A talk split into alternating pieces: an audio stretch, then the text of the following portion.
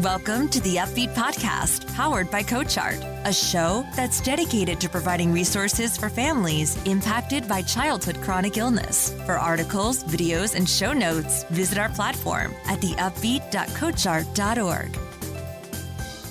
Welcome, everybody. This is Greg with the Upbeat Podcast, also the executive director of CoachArt, an organization that provides free arts and athletics to any child impacted by any chronic illness. Currently in LA, the Bay Area, and San Diego, but looking to expand across the country over the next few years. And on our Upbeat podcast, we focus on the social and emotional journey of parenting a child impacted by chronic illness. Uh, we have a really special guest today. I'm excited to be joined by Erik Rees of Rancho Santa Margarita, California. For 20 years, he was the pastor, strategist, and trainer at the world renowned Saddleback Church. He grew the congregation there from 3,000 to more than 30,000 followers. In 2011, Erik's daughter Jessie was diagnosed with two inoperable brain tumors. Even as she battled cancer, Jessie was inspired to make life easier for other kids with cancer, which is an amazing thing that we hear from so many of our parents. And her idea for how to do that lives on today, even though unfortunately Jessie uh, passed away. And so after she passed away, Erik and his wife Stacy founded the Je- Jessie Rees Foundation to ensure that other kids with cancer have support and resources. Erik is the author of several books, including Never Give Up, the inspiring story of Jessie and her joy jars. So thank you so much for talking with me today, Eric. Well, thank you so much for having me on, and uh, we're honored to be part of this. And so, you know, as you know, uh, we focus on this podcast on the social and emotional experience of a child being diagnosed, going through this, parenting a child who's going through it.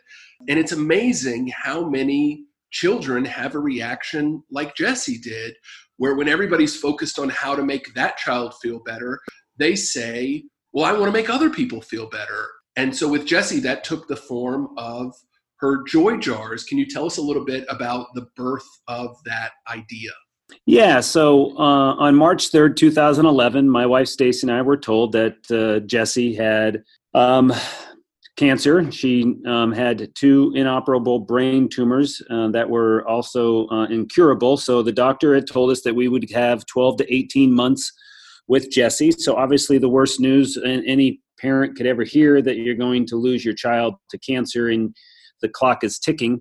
So Jessie uh, went on a clinical trial that uh, led us to um, taking her up to Children's Hospital of Orange County um, on a regular basis for radiation, chemotherapy, and all kinds of other appointments and exams and stuff. And so um, just a few weeks into her treatment, we were leaving the parking garage, um, and Jessie was in the back seat. My wife Stacy was next to me, and we were driving out. And Jessie just simply asked from the back of the car just Mom, Dad, when do all the other kids get to come home? And so uh, I remember pointing to the third floor of Children's Hospital of Orange County, uh, which is the oncology floor, and tried to share with her that there are kids that have uh, a variety of uh, diagnosis um, and are fighting different types of cancers. And some unfortunately have to stay weeks, and some unfortunately have to stay months.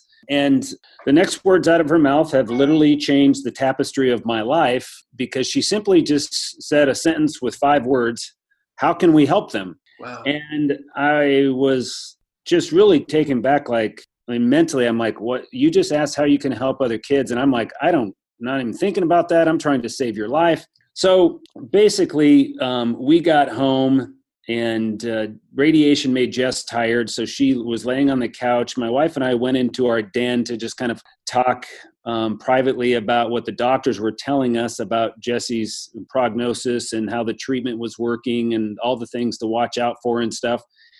And we had come out of the den, and Jessie had moved from the couch to the kitchen island, and she had taken brown paper bags, lunch bags, and she was starting to write "Get well," "Smile," "Brave."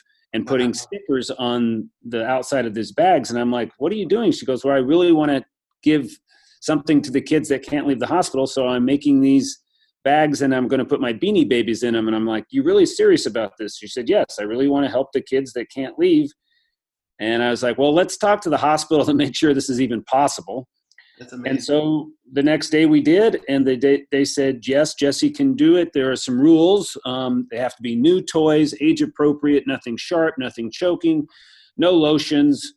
And they didn't like that they came in the bag because um, the the how the hygiene and stuff of the kids. They just wanted to keep the the cardboard and the paper bags out. And so um, we came home and shared with Jessie that she could do something like that. And so her middle name was Joy, and Joy and jars just kind of went perfect together. And so she created Joy Jars, and they're 64 ounce plastic jars stuffed with uh, age appropriate toys, games, and activities for kids fighting cancer um, as little as about six months up to 18. And during Jessie's 10 month and two day fight, she moved to heaven on January 5th, 2012. Um, she actually stuffed with her family and friends over 3,000 um, joy jars. And now, as of January 2020, we've now sent 310,000 joy jars to kids fighting cancer in all 50 states and 43 countries. That's incredible. That's absolutely amazing. And so, what did you think when that was her reaction? Not only just sort of in passing, but then when she stuck to it so much. What was your response to that being sort of how she was coping with this? Well, you know, we just basically said, hey, the doctors and the nurses and the hospital said you can do it, so let's do it. So, you know she found comfort she found purpose she found excitement in doing it. It gave her something because she no longer could go back to school. And so we were just 100% behind it because if it made her happy then great. I mean i was still trying to find you know some doctor to tell me that it was a misdiagnosis and all that and the, the treatments were starting to impact her her body physically. And so you know she loved to you know, some days it would only be a couple jars she would make, and other days it would be 20. And then she started to blog on Facebook, um, and she started getting this following of other people and people wanting to know how she was doing. And then that's how she found people found out about her joy jars. And then, you know, she loved shopping on Oriental Trading. Um, she loved buying rubber duckies and different types of toys and stuff. And so as more and more people were asking for these joy jars, you know, that's when Stacy and I decided, you know, we need to create a vehicle to try to raise some additional money instead of just draining our savings. And so that's when we decided to create a foundation. And we created the foundation when Jessie was with us. Um, initially, uh, we called it the NEGU Foundation because Jessie's motto was NEGU, N E G U stands for Never Ever Give Up.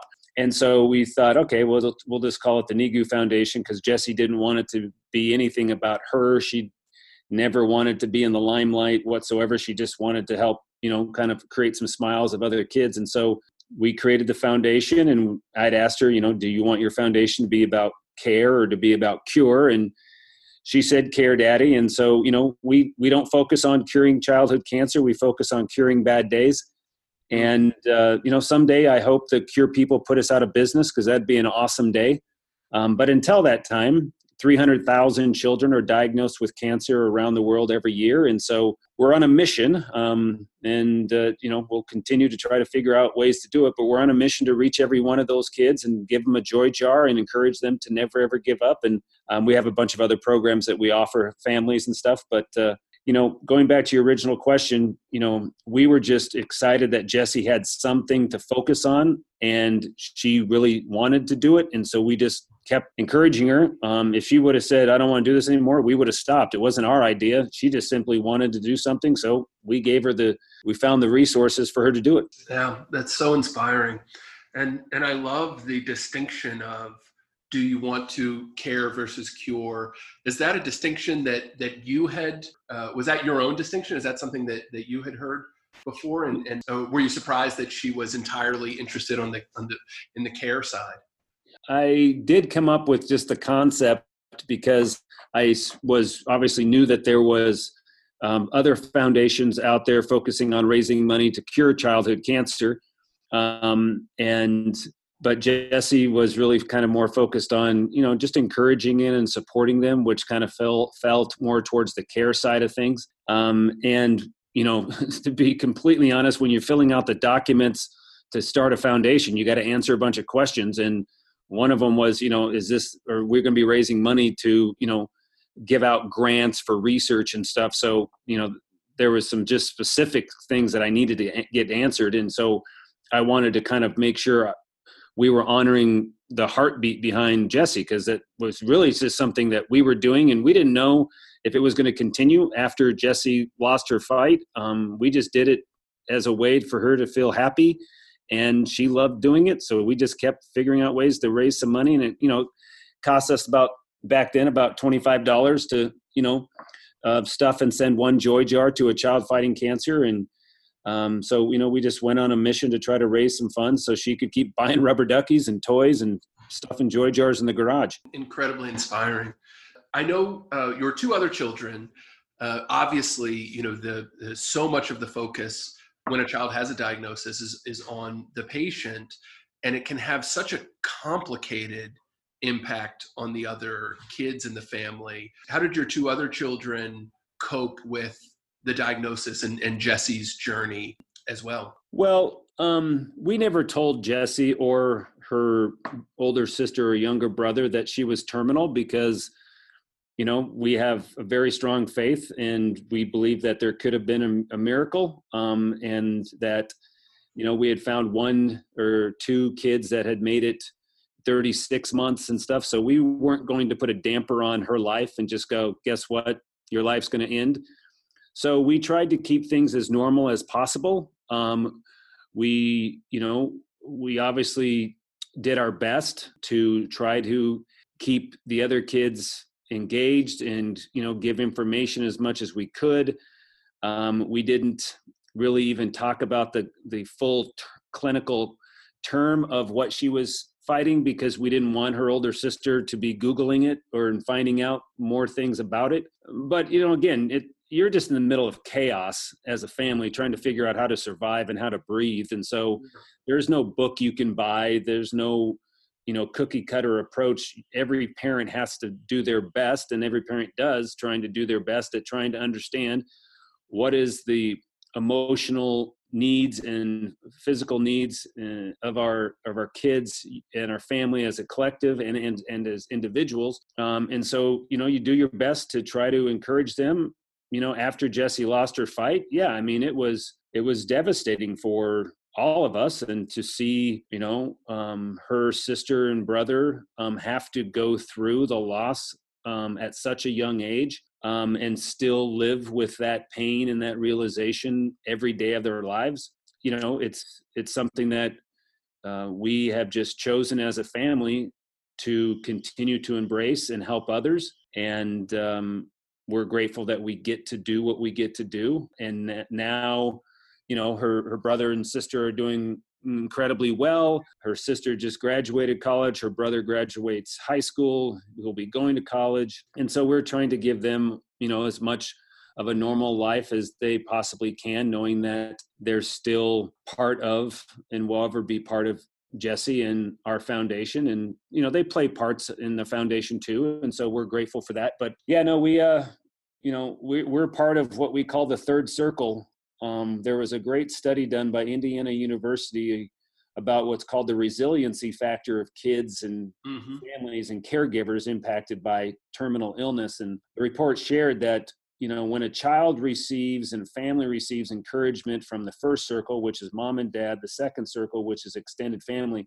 but when there's continual stimulus coming from the third circle which is basically the community those kids, and they had this research that basically shared that those kids had a higher resiliency rate than those that didn't have that type of stimulus and encouragement. And so we do focus on caring and curing, you know, and, and, and curing bad days, but we really just want to try to be that part of that third circle for these families to know that they're not alone and know that they're loved that there's a, a source of encouragement and a source of resources out there to help them in their fight um, because you know they're they're struggling and trying to figure out life and all that is being thrown at them just like stacy and i had to do so we're just trying to pass on what we've learned and try to wrap our arms around as many families as we can yeah that that's such a beautiful concept and i had not heard of that but i think that's one that's uh, the third circle idea definitely resonates just with all of the families uh, the stories of, of, so many families that, that we meet. and work with. One question that that, that brings to mind. Uh, so you talked about you know that there is no playbook or resource guide that you can go to, uh, particularly for the social and emotional elements of, of dealing with this as a family. And, and in some ways, identifying that, looking around for that and not finding anything was part of what made us want to start the upbeat was to start to create a place where parents did share their experiences and tips and advice uh, that other parents could could then access as a resource particularly around the social and emotional elements so, can you talk through a little bit how you and your wife Stacy did go about making decisions about how you wanted to handle the social and emotional parts of things? Was there any type of resource? Did, did you make those decisions on a case by case basis?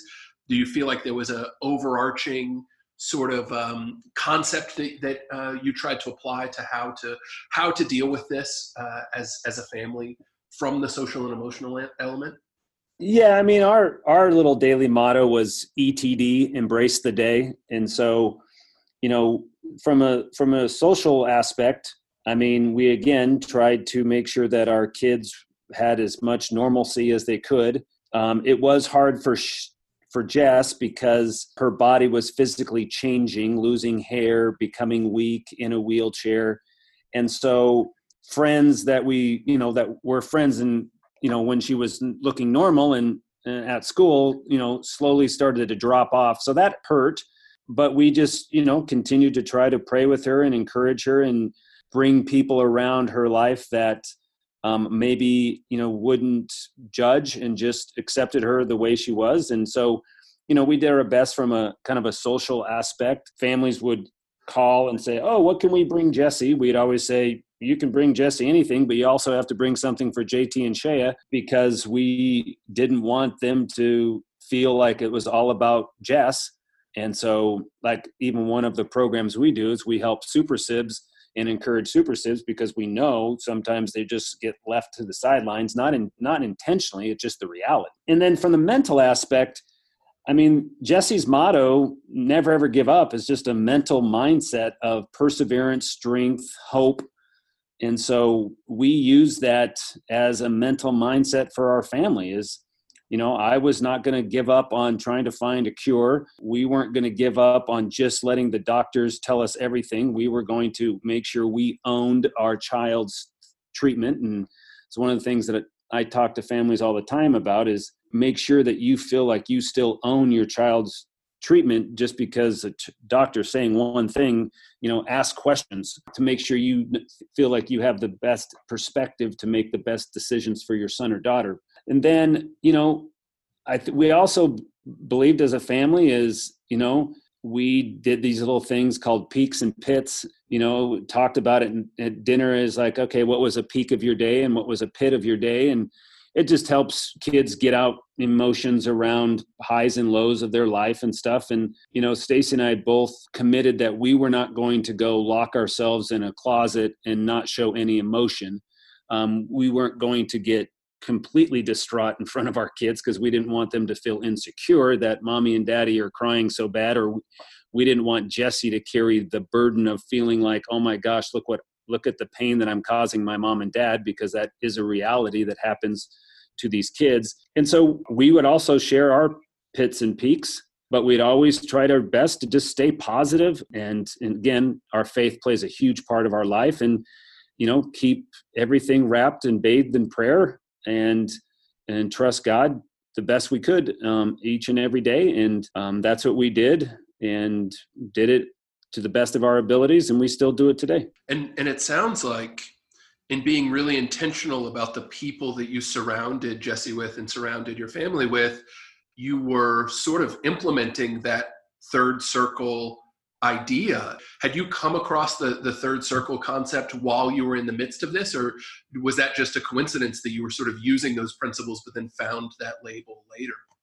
Um, I had done some research um, around kids fighting cancer when Jessie was fighting, and that's when I got connected to this doctor at Indiana University and just learned more about what she was studying because I wanted to find out, you know, even just from a clinical perspective, is there any validity in hearing in kids being encouraged to keep fighting and stuff? Um, I found it. And so, yeah, I mean, you definitely have to decide who you're going to let into your third circle because, again, I can only speak from my my journey. Some some people ask how you're how you're doing, and then next thing you know, you share, and next thing you know, you're now having to carry their burdens because they're overwhelmed and all that. So you know, you you you start to be intentional about what you say and how you say it, um, not only for your own protection, but also in some ways just to not have to have to end up carrying other people's emotions when you're trying to figure out how you're going to deal with your own emotions at the same time.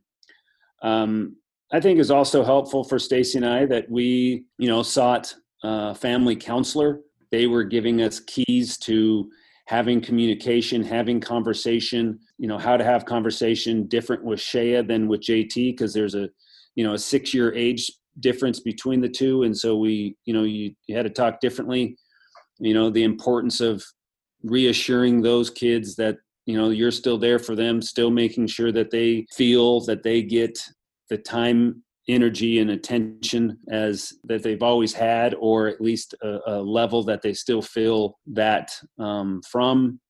So you know and Stacy and I still see the the the family counselor um, once a month and you know it's been eight years since Jess moved to heaven but you know it's like you know your oil in your car you got to get it changed once in a while. And so we just believe in you know having somebody there is to talk to and help us continue to make sure now and, and on this side of the fence that you know our marriage is as strong as it need, it can be. And we're still providing the strength to our kids because unfortunately um, the divorce rate of families that lose children is unfortunately very high and we just don't want to fall into that trap. We have a relationship with a doctor who says that's one of the first things that he talks to parents about is you know the first topic is here's the medical diagnosis of your child. The second topic is here's information that i can tell you sort of contextually about how this tends to affect families and, and divorce rate et cetera and and sort of things that you should be doing to approach that i want to ask you uh, the the acronym that i know you came up with loss l-o-s-s uh, can you talk a little bit about that and, and what that means to you and your family? Well, that was, I wrote that in the book that I written called Never Ever Give Up. And I guess it was just my way to try to encourage families that have dealt with loss because there's two ways to, you know, you can either be bitter or you can be better when it comes to loss. And that, again, that's just my point of view. But, and so the whole concept of letting others serve and support was what I felt is one way to look through the lens of the reality that you've been given it's not it's a crappy reality but it's it is a reality and you have to keep breathing and you have to keep moving and so just like jessie decided to do by focusing on helping others one way to kind of embrace loss is to say what can what can we or one person or a family unit or a couple how can we help others? And we focused on just doing that and embrace what we were doing and helping people know that we're there for them and we're going to continue to be there for them and jessie's story is such an amazing example of uh, just you know what we see over and over again, which is the the silver lining sometimes of the impact that these diagnoses have on families as to you know a, a mindset that we could bring to our uh, day every day as well. Um, so you've mentioned all the amazing success uh, that the jessie rees foundation has had to date um, can you tell us how people can get involved today and, and um, what folks who are listening who might similarly be inspired, who their own hardships, but how they might be able to get involved and, and help others?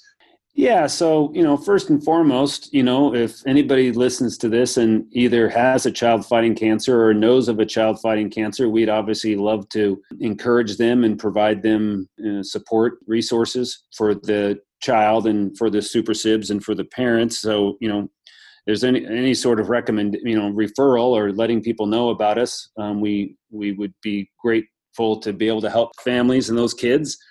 Um, you know, families can I mean listeners can always go on social media and donate a like um, at our Facebook, Instagram, or uh, Twitter is at Team Negu, so T E A M N E G U. Donate a like and follow us there. And then people can also go to our website, which is negu.org. And, you know, there's all kinds of ways to get involved and volunteer and help, no matter if it's uh, locally here in South Orange County or in other parts of the country. Um, we're, we're grateful to have partnerships with um, about 300 care facilities around the country. And so um, we're, we always have volunteer opportunities that uh, for people locally and nationally. And if folks are interested uh, in checking out your book, Never Give Up, um, where can they find that? You know, Amazon. You know, it's definitely there, and so that's probably the easiest place to get it. Um, I would just go to Amazon and type in "Never Ever Give Up" and or Jessie Rees, and it'll pop up.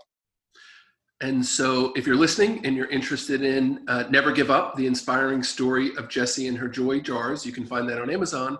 Um, and to check out uh, the Jessie Rees Foundation at negu.org, N-E-G-U.org, or on the social handles at Team Negu, T-E-A-M-N-E-G-U. Uh, Erik, thank you so much uh, for joining us. I've been so excited to speak with you. And I think it's really obvious with your background and career as a pastor, your ability to talk about these concepts in really relatable ways shines through with this as well it, it feels like. And there were so many really interesting way hearing the way that you thought about uh, the experience that you had and some of the concepts that you were able to relate about going through it. Uh, you know the, a lot of really interesting tips but also just hearing the, the way that you thought about different elements of this journey uh, was really insightful and, and something that I think our listeners really benefited from as well. So thank you again so much uh, for taking the time today, and we're incredibly grateful. Well, thank you again for having me, and keep up the great work. And uh, I uh, hope you have a, a great rest of your day too. Thank you. You can find more content like this at theupbeat.coachart.org, where we have blog posts, podcasts, and YouTube clips, as well as a Facebook group that you can join and share your own helpful advice with other families who are dealing with social and emotional questions about kids going through chronic illness. So we hope to see you there. Thanks so much.